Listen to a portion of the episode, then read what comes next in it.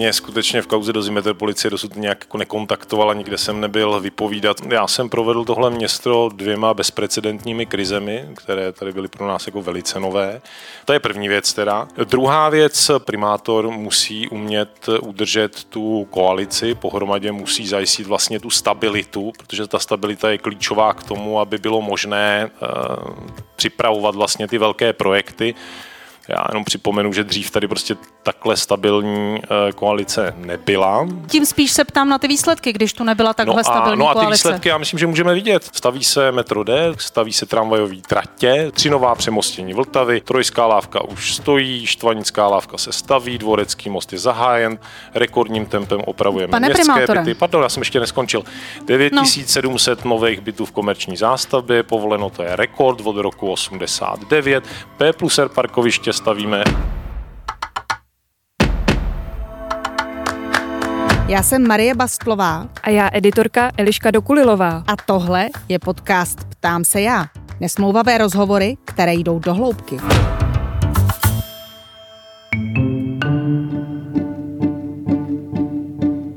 Piráti mají pomalu za sebou čtyřletou vládu nad Prahou. Zdeněk Hřib dokázal po letech udržet jednotnou radniční koalici, odstartoval desítky let očekávanou stavbu metra D a pustil se do oprav mostů. Jenže taky jeho vládou otřásla korupční kauza Dozimetr. V té figuruje Hřibův bývalý náměstek Petr Hlubuček a největší městská firma Dopravní podnik. Kritici pak Hřibovi vyčítají, že Praha stojí na místě, nerozvíjí se a nepouští se do žádných velkých investičních projektů. Na co je sám Zdeněk Hřib pišný a co by byly jeho hlavní priority v příštích letech? Proč se v kampani tak ostře vymezuje proti koalici spolu a s kým by v Praze vládl? Na to všechno jsme se současného primátora hlavního města Prahy ptali v předvolebním speciálu Ptám se já, natáčeném živě v kasárnách Karlín. Dobrý den. Abych to nepopletla, posaďte se u nás. Tady si nastavíme čas, abych věděla, aby vy jste také věděl, kdy můžete utéct z podia. Já Eh, utíkat nebudu, ale Pane Hřibe, když jsem tak četla vaše rozhovory a sledovala mediální vystoupení v těch posledních týdnech, ale i měsících před komunálními volbami, eh, tak jsem si říkala, vy se hodně bojíte občanské demokratické strany a koalice spolu, že? ne, proč si to myslíte? Nejde přehlédnout eh, neustále narážky právě na ně, právě na jejich kandidáty ve velké většině mediálních vystoupení. Ehm, Říkala jsem si, neuzavíráte vy si zbytečně, možná už teď před volbami, nebo nekomplikujete si zbytečně případná povolební jednání právě s eh, koalicí spolu? Ale tak já myslím, že lidé mají určitě právo vědět, koho budou volit v těch volbách a skutečnost, že prostě koalice spolu má tam dva trestně stíhané na kandidátce a je tam tedy pan Pospíšil, který měl kontakty s mafiánem Redlem, jezdil s ním na dovolenou a pan Pospíšil o tom lhal, si myslím, že je věc, kterou jakoby voliči měli vědět. Jo. To mně přijde poměrně významná věc, jo. pokud tedy třeba Stan očistil tu svoji kandidátku úplně od lidí, kteří měli cokoliv společného s dozimetrem, tak eh, si myslím, že to bylo jako dobře, ale je nutné asi si být vědom toho, že teď tam jako dozimetr jsme vyhodili dveřma a on vleze oknem jo, znovu zpátky, takže si myslím, že je důležitá informace.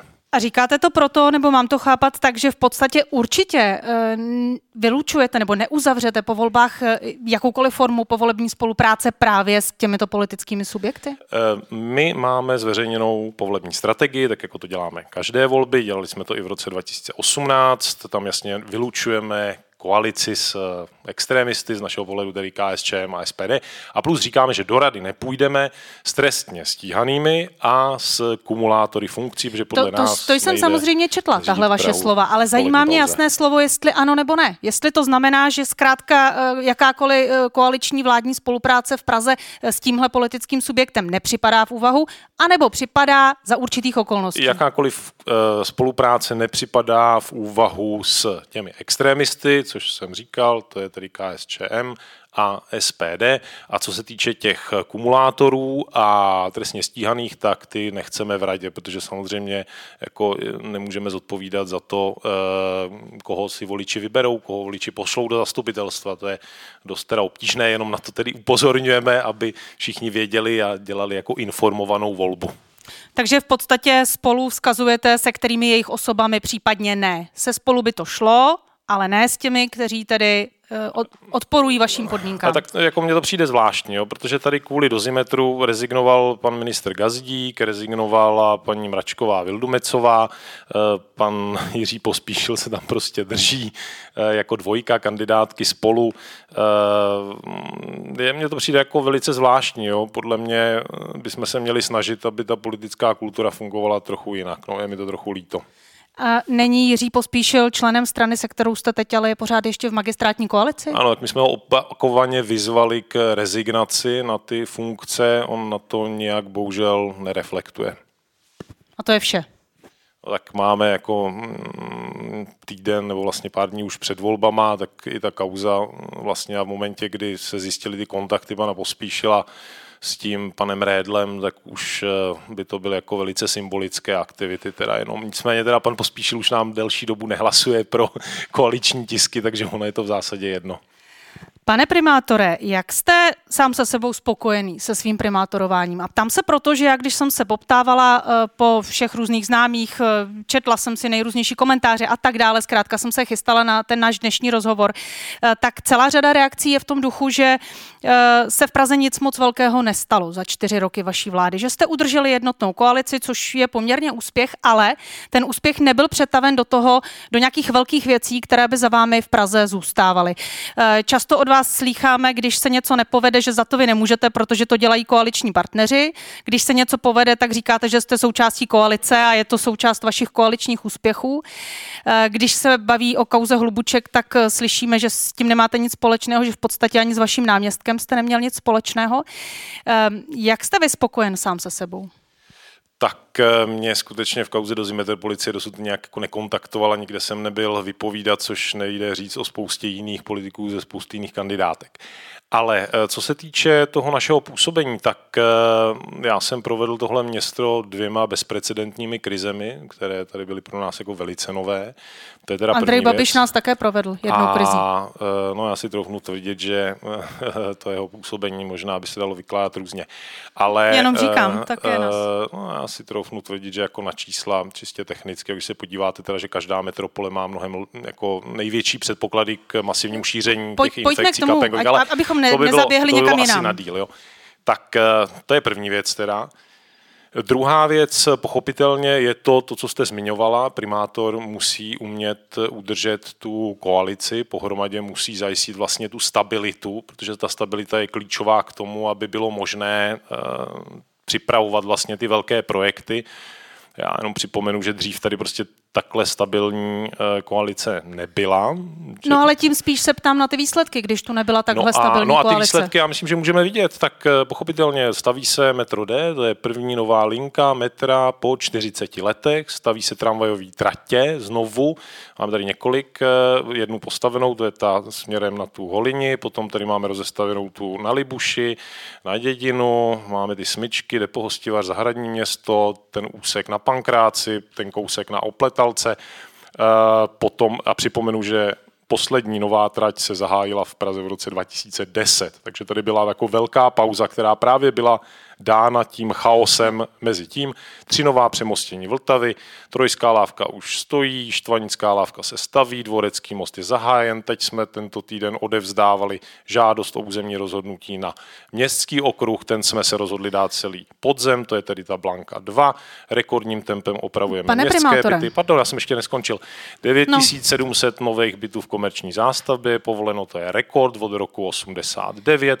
P plus R parkoviště stavíme nejrekordnější nejrychlejším tempem. A co takového něco, řekněme, víc vizionářského? Vy jste Piráti, eh, říkalo se, nebo přišli jste do vedení metropole, byla to velká změna, ehm, jste mm, pořád ještě relativně nová politická síla s jinou nebo jinačí dynamikou trochu v politice, ale neodrazilo se to na vedení Prahy. Nebo máte pocit, že ano, přinesli jste sem nějakou novou vizi Prahy, eh, novou vizi toho, kam to město posunout a stihli jste ji částečně, alespoň v těch čtyřech letech eh, zrealizovat? Tak já jsem přišel v těch volbách v roce 2018 spojená s tím, že má se sázet ve městě víc stromů. Konkrétně jsem říkal 1 milion stromů za 8 let. Teď po čtyřech letech máme nasázenou víc než polovinu, něco přes 500 tisíc stromů. A to není vize, to jsou stromy. Já si trofnu tvrdit, že jako klimatická změna eh, je něco, co tuhle civilizaci ohrožuje úplně jako existenciálně. Klimatická a... změna ano, ale já jsem se ptala, no k tomu se ještě dostaneme. jsme schválili protože... klimatický plán, který říká, že budeme snižovat emise ve městě. Podle mě to je důležité. Podle mě emise jsou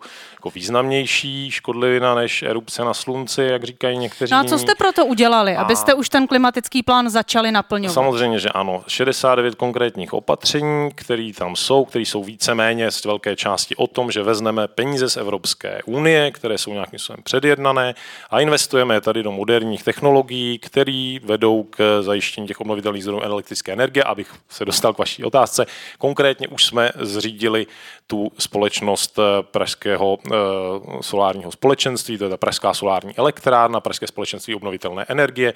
Tam už se dělají konkrétní pilotní projekty, takže na několika městských barácích už je solární elektrárna. Jo? Čeká se ano na nějaké změny zákona v, v rovině té komunální energetiky, komunitní energetiky, pardon, ale to je prostě eh, věc, eh, co my nemůžeme ovlivnit. Potom je tady tedy plány na bioplinku, tam už jsme zajistili financování. Ale rozumíte mi něco Potom skutečně velkého, něco, abychom my, kteří v Praze žijeme, abychom měli pocit, že to město začíná třeba dostávat nový směr, nebo vydává se tak, novým dobře, směrem, nebo teda, eh, dobře. Abychom si tady jo, nevypočítávali jednu jo, malou popelnici tamhle v domě na tříděný odpad a tak podobně. No, tak určitě, tak samozřejmě, pokud vám Já teda vím, metro vy za, také ve výčtu, totiž. Ne, tak jako, tak pokud vám přijde metro za 100 miliard, jako ne. příliš malá položka, tak ten klimatický plán, to jestli se nepletuje přes nějakých 200 miliard, eh, to je furt málo.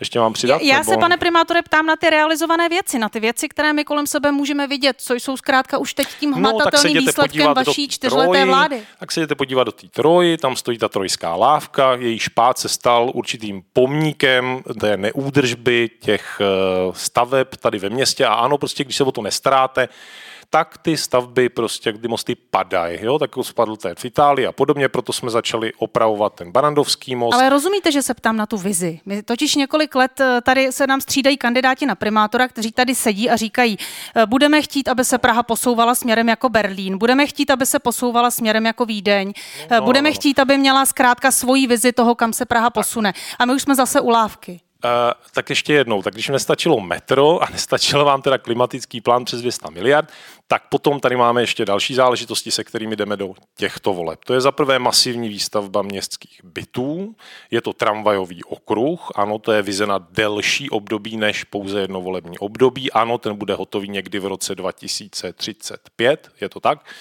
Potom je to revitalizace eh, veřejných prostranství, primárně na sídlištích, tam se to také asi nevejde všechno do těch, eh, do toho jednoho volebního období, protože tam jsem vyjednal peníze z Evropské unie tady na tyhle záležitosti.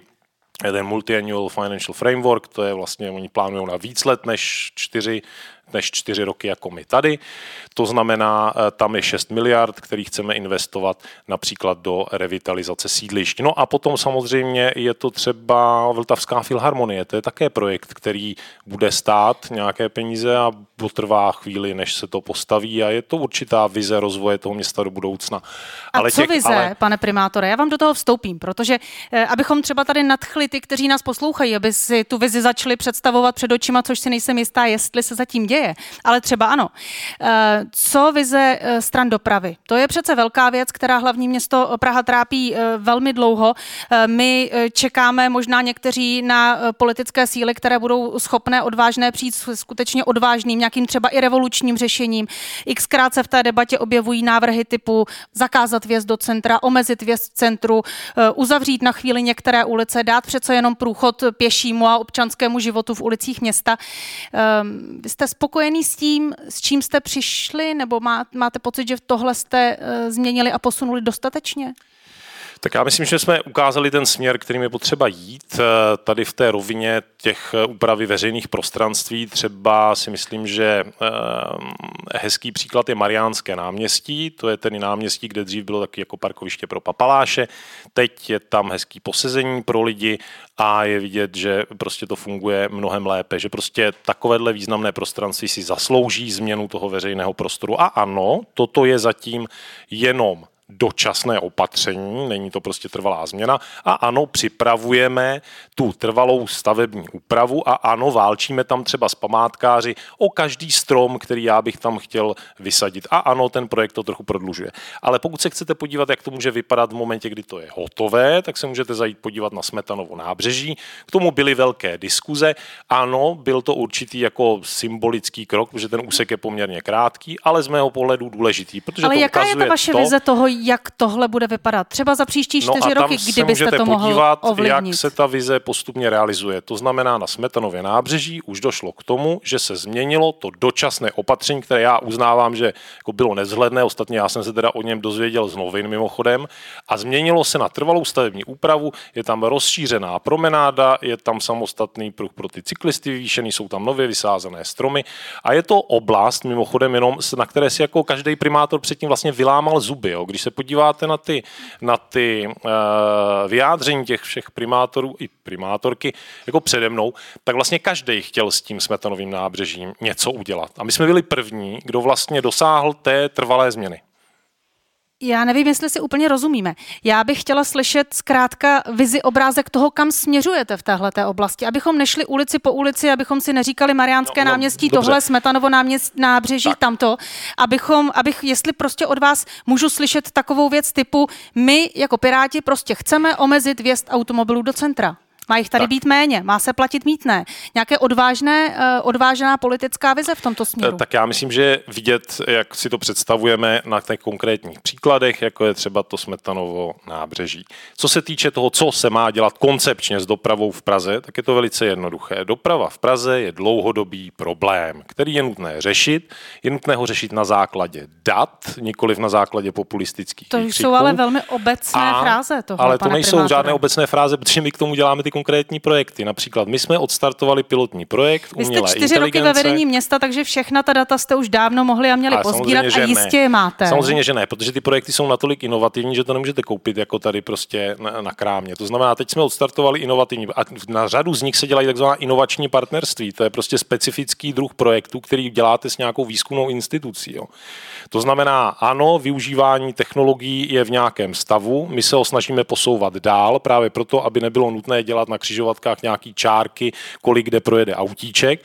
A mohli jsme využívat třeba umělou inteligenci, což je jeden z těch jako inovativních projektů k tomu, co dělat s dopravou v Praze. Ale vždycky a to bude mi to o tom, řekněte, co dělat s tou dopravou, pane primátore. My se v tom hrozně cyklíme. A necyklíme, když mě necháte domluvit, já vám to rád řeknu.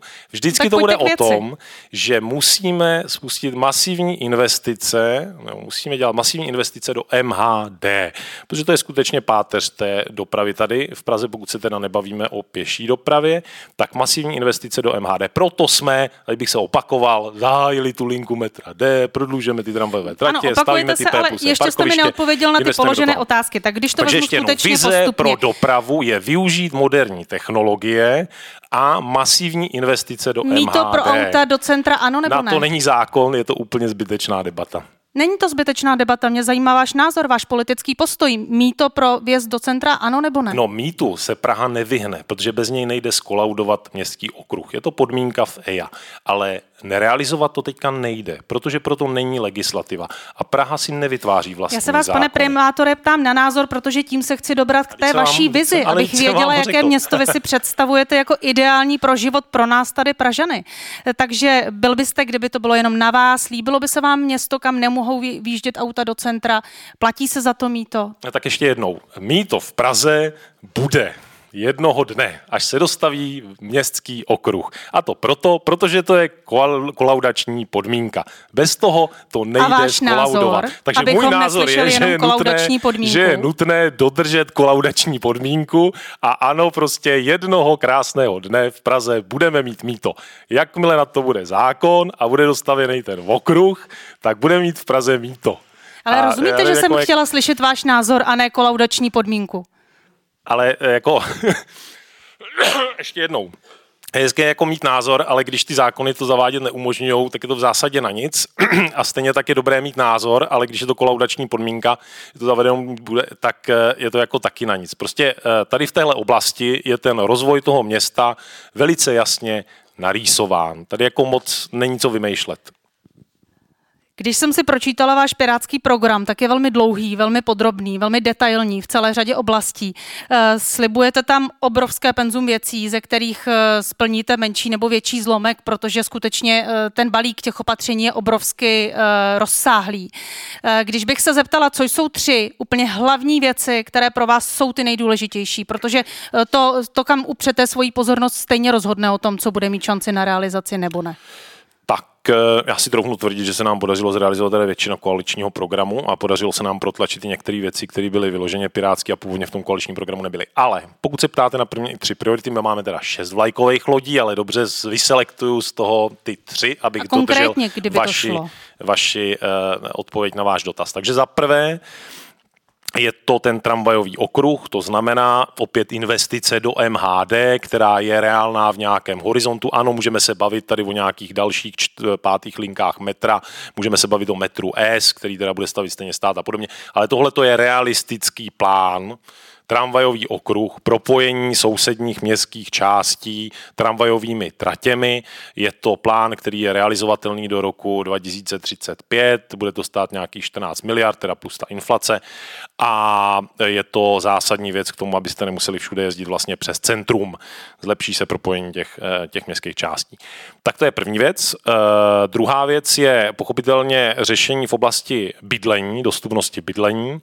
To je opět běh na delší trať, protože město sice v tomhle volebním období založilo tu pražskou developerskou společnost, ale v základním A nedostatkem jsou Kdybyste pozemky. mi měl říct v té oblasti bydlení, co je uh, ta konkrétní pro vás nejpodstatnější Masivní věc? Měst, výstavba městských nájemních bytů, protože jak jsem zmiňoval, 9700 bytů, je to rekord od roku 89 Ovšem nejsou to ty městské byty. byty. To nejsou ty městské, nám se tady celou dobu tvrdilo, že stačí více povolovat v komerční zástavbě. My povolujeme nejvíc od roku 89 Kolik těch městských výstavbě. bytů by bylo reálné dostavit stavět za příští čtyři roky. Vy a tuším píšete v programu jen, 500 bytů měsíc Já jenom dořeknu větu. A říkali nám celou dobu, že prostě stačí zrychlit tu komerční výstavbu a že se vyřeší ten problém s dostupností bydlení. Teď vidíme, že tomu tak není, takže je zjevné, že musí město přidat. Jo? A problém doteďka byl s dostupností městských pozemků, protože město se jich zbavilo, často za velice pochybných okolností a my jsme první, kdo začal ty pozemky naopak získávat pro tu výstavbu. To znamená, tím limitem pro tu městskou výstavbu nájemních bytů jsou ty pozemky. Nejsou to peníze, to vám každá banka teďka strašně ráda půjčí. A ta Oni mají dokonce věc, specializované třetí, abychom, programy. Abychom to stihli, pane primátore, už se nám nachýlil čas. Tak a co se týče uh, té poslední věci, tak to je samozřejmě eh, pokračování v těch opatřeních, která směřují k energetické soběstačnosti našeho města. Já jsem o tom mluvil od počátku, když jsme uh, schvalovali ten klimatický plán, že toto jsou ta opatření, které musíme dělat. A ano, v tom klimatickém plánu je třeba i ta výsadba těch stromů, který chci dosázet ten, ten, ten další půl Úplně na závěr, úplně krátce, pane primátore, jak jste spokojen s vládou Petra Fialy? Tak eh, já jsem spokojen, že po té, co jsme jim jako hejtmani vyslali ten signál, že je nutné stropovat ceny energií a vytvořit ten mechanismus, aby byla dostupná energie i pro samozprávu, protože tady například, že metro, tramvaje, všechno to jezdí na elektřinu a ta spotřeba je vysoká, tak eh, že vláda začala jednat a že skutečně tady představila teďka plán, jak budou stropovat ty energie. A berete to jako vaši vládu? Eh, tak ano, Piráti jsou samozřejmě součástí té vlády. Já se ptám, protože vy během té kampaně se eh, dost často vymezujete vůči celé řadě vládních kroků. Byl jste, řekla bych, takovou vnitřní vládní opozicí v době uprchlické krize, když jsem eh, proudilo spoustu ukrajinských běženců. Teď i s energiemi jste celkem se do vlády opírala, kritizovali. Kdybyste dostal důvěru Pražanů a zůstal silným hráčem uvnitř Pirátské strany, budete ten, kdo bude kritizovat působení Pirátské strany ve vládě, anebo to prostě podporujete a je to vaše vláda? Ještě jednou, tak eh, pokud vím, tak eh, co se týče hejtmanů, tak to nejsou jenom Piráti, tam je třeba i Martin Kuba a podobně. Na vás. To znamená, já jsem rozhodně nebyl jediný, kdo eh, je v asociaci krajů, a to hlasování bylo mimochodem jednomyslné, jo, že chceme, aby ta vláda začala tohle dělat. To nebyla žádná jako moje soukromá opozice proti vládě. A co se týče toho, té uprchlické krize, tak ano, prostě ta uprchlická krize, zůstalo to řešení na krajích a ano, Praha byla nejzatíženějším krajem. Máme tady doteď zhruba čtyřikrát více uprchlíků než v některých jiných krajích. A ano, já bych čekal, že prostě namísto toho, aby jsme vyřešili, aby jsme vymýšleli, jak budeme zvládat ten enormní nápor uprchlíků v Praze, takže vláda přijde po vzoru třeba Německa s nějakým mechanismem rozložení těch uprchlíků po celé zemi. Tak ano, já jsem tohle to očekával, že se budeme chovat, nebudeme vymýšlet kolo a převezmeme nějaký německý model. Ano, tak nestalo se tak. Přesto jsme to zvládli. Ale ta vláda má vaši podporu. Když tady uh, posílí Zdeněk Hřib v Praze, tak uh, posílí někdo, kdo uvnitř Pirátské strany podporuje pirátskou účast ve vládě. Já jsem podporoval od počátku vstup Pirátů do vlády. Říká první host dnešního večera, kterým byl eh, primátor hlavního města Prahy a lídr pirátské kandidátky Zdeněk Hřib v úvodní části našeho rozhovoru. A teď eh, přichází ten prostor, který je pro vás, pro vaše dotazy. Já doufám, že jste si je připravili, že jste si eh, se sumírovali, kdo a na co se chce ptát. Takže určitě té příležitosti využijte. Když se nepřihlásíte teď, tak pak v závěru budete litovat, že už na váš hlas nedošlo. Takže nebojte se ptát eh, pana primátora. Dobrý večer.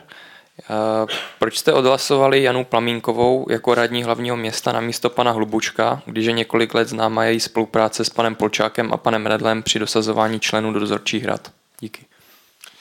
Tak paní Plamínková byla nominantkou stanu, to je první věc, za druhé má kvalifikaci, protože je, má jako odpovídající vzdělání na tu oblast toho životního prostředí. A co se týče těch jejich kontaktů, tohle to se pokud vím probíralo na zastupitelstvu a jako ona těžko může být odpovědná za to, že její mail s žádostí na nominace někdo vzal a poslal panu Rédlovi. To jako já se dokážu být jako kreativní tady v té oblasti eh, propojování lidí s, s panem Redlem, ale eh, jako těžko můžete být odpovědný za to, že někdo přepošle váš e-mail dál. Děkuji. Další dotaz. Dobrý večer, pane primátoré. Proč si chlubíte výstavbou nových bytů, když 90% těchto povolení vydali městské rady pod vedením ODS nebo TOP 09? Pro srovnání, například na Praze 9 vedení ODS vydalo povolení na výstavu 6, 2600 bytů, zatímco na Praze 11 vedení Pirátů vydalo pouze 483 bytů povolení.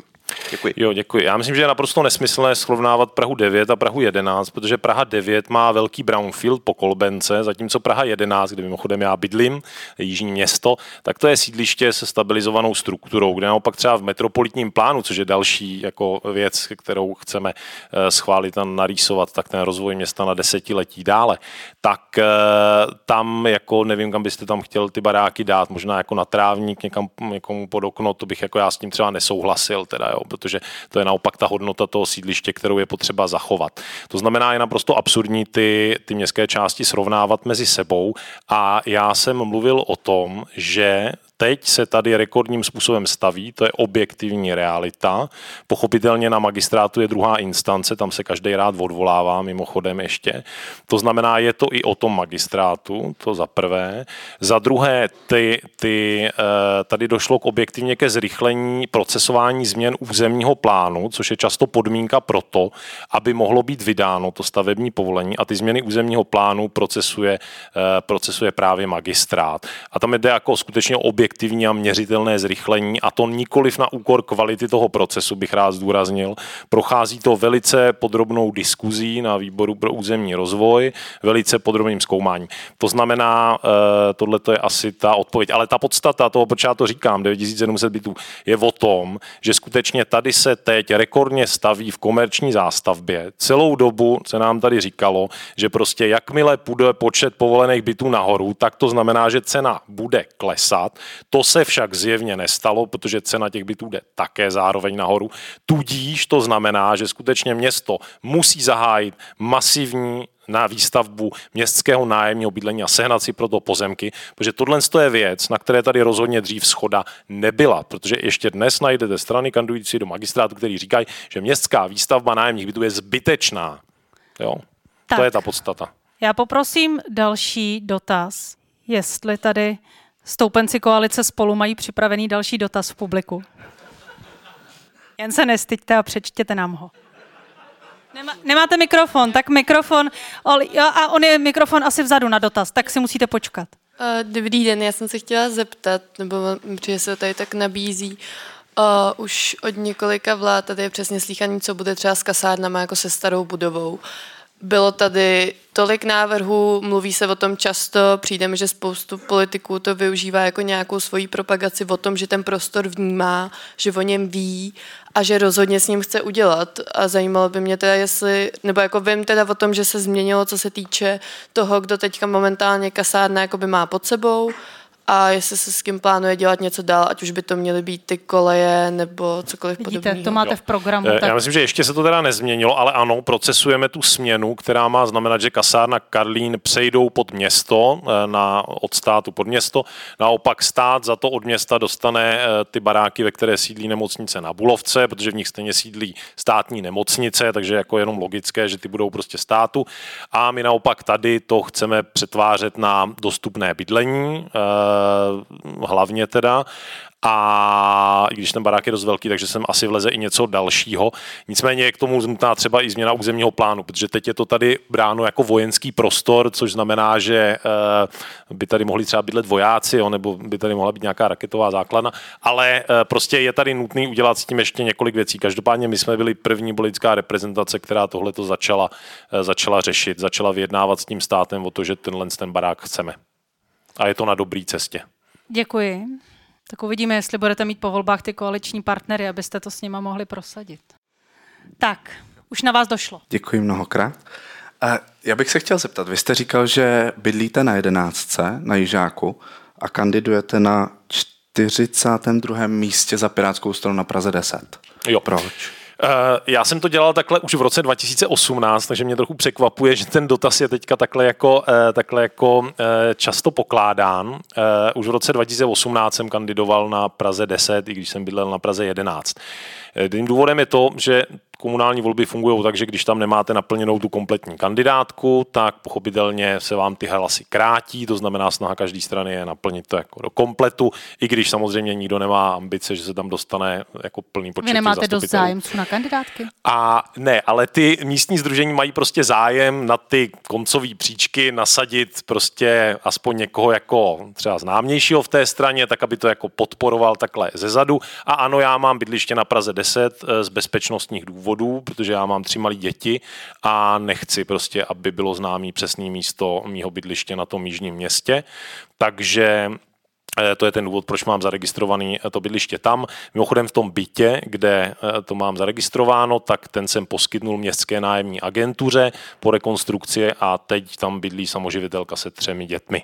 Napadá mě, kdybyste byl zvolen do toho zastupitelstva, jestli by to nebyla kumulace funkcí, ale... Já si jsem celkem eh, jistý, že jako komunální volby jejich další. systém prakticky neumožňuje to, aby člověk byl zvolen z takovéhohle místa. Jo. Byl bych jako velice překvapen, nestalo se to ani v roce 2018. Další dotaz, ještě prostor na jeden, poslední. Dobrý večer. Já teda ten dotaz nebudu číst, ale pokud uh, tvrdíme, že ta... No, Vidíte, další dotaz koalice spolu. Jo, ale nebyl připravený, mám ho teďka v průběhu. Uh, každopádně uh, není těch 9700 bytů, které se začaly stavět nebo jsou schváleny, tak neměla by ta cena nemovitostí obecně růst po tom, co budou vlastně, že dá se říct, obydleny, nebo nedá se, nemůžeme teďka tvrdit, že vysoký počet bytů, které se začnou stavět, ještě nemůžou ovlivňovat tu cenu těch bytů stávajících?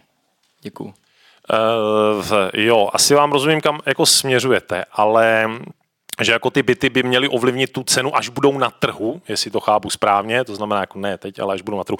No, já si myslím, že ty byty se často prodávají jako velice záhy po té, co mají to stavební povolení, ono se to neprodává až úplně jako v momentě, kdy je to postavený. To je teda jako první věc. A za druhý, já si troufnu tvrdit, že ne, protože prostě tady to ovlivňují i nějaké makroekonomické faktory, to je jako první věc. Za druhé, pochopitelně jde o to, že my tady jako lidé normálně žijící v tomhle městě prostě soutěžíme s nějakými spekulanty na tom trhu, třeba z nějakých postsovětských republik a podobně. A jako přetlačovat se s nima eh, tady na tomhle hřišti eh, prostě dopadne vždycky v náš jako neprospěch. A my nemáme jako město žádnou páku, možnost, pravomoc, jak bychom ovlivnili to, kdo si ty byty koupí. Jo? Žádný jaký jako pravomoci nemáme, to znamená to, co my můžeme dělat jako město a co já vám můžu slíbit, když kandiduju v komunálních volbách, je to, že město bude dále usilovat o získání nových nových pozemků, ať už směnou se státem, změnou územního plánu, schválení metropolitního plánu, nebo dopravním zasíťováním městských pozemků, kde bychom rádi stavili, ale teď to tam nedává smysl, protože tam nevedou koleje žádný. Tak tohle to já vám můžu slíbit a proto s tímhle s tím jdeme do těch, do těch voleb. Tak, díky, to byl Zdeněk Hřib, primátor Prahy a také lídr Pirátské strany v těchto volbách komunálních. Díky.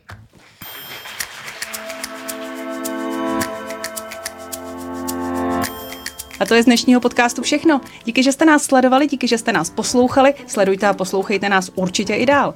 Najdete nás na seznam zprávách ve svých podcastových aplikacích nebo na webu podcasty.cz. Marie Bastlová se s vámi loučí a budu se těšit zase na viděnou a naslyšenou.